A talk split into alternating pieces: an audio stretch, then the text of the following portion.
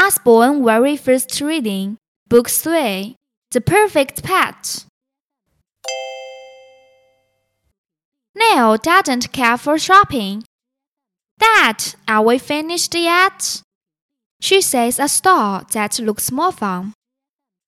Can I go in and pick a pet? Here's Tess and Ted. They are glad to help, with pets both small and big. A dog is a lot of fun.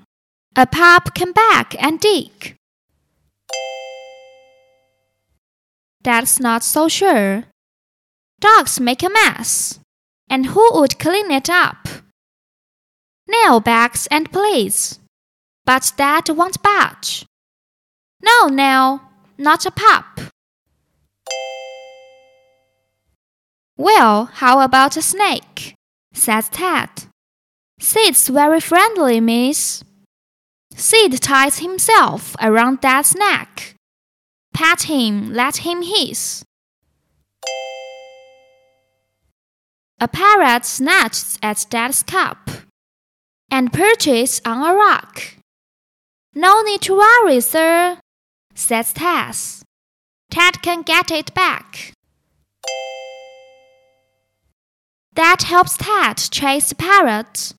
They just can't jump high enough. Ted tries to catch it in a net. Dad and Ted huff and puff. Neil sees a bat hang upside down. It looks so very still.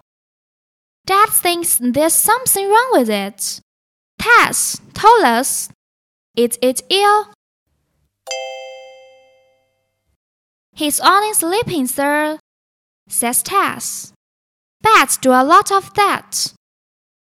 I think she's really cute, says Neil. Dad, can I get a bat? Neil comes out all her money, but that's not enough, says Tess. Then Ted finds something cheaper. Look!A bug on a rock is less. Is this the pet you want? Asks Dad. Neil nods and smiles. You bet. That was the greatest shopping trip. I had fun and I got a pet.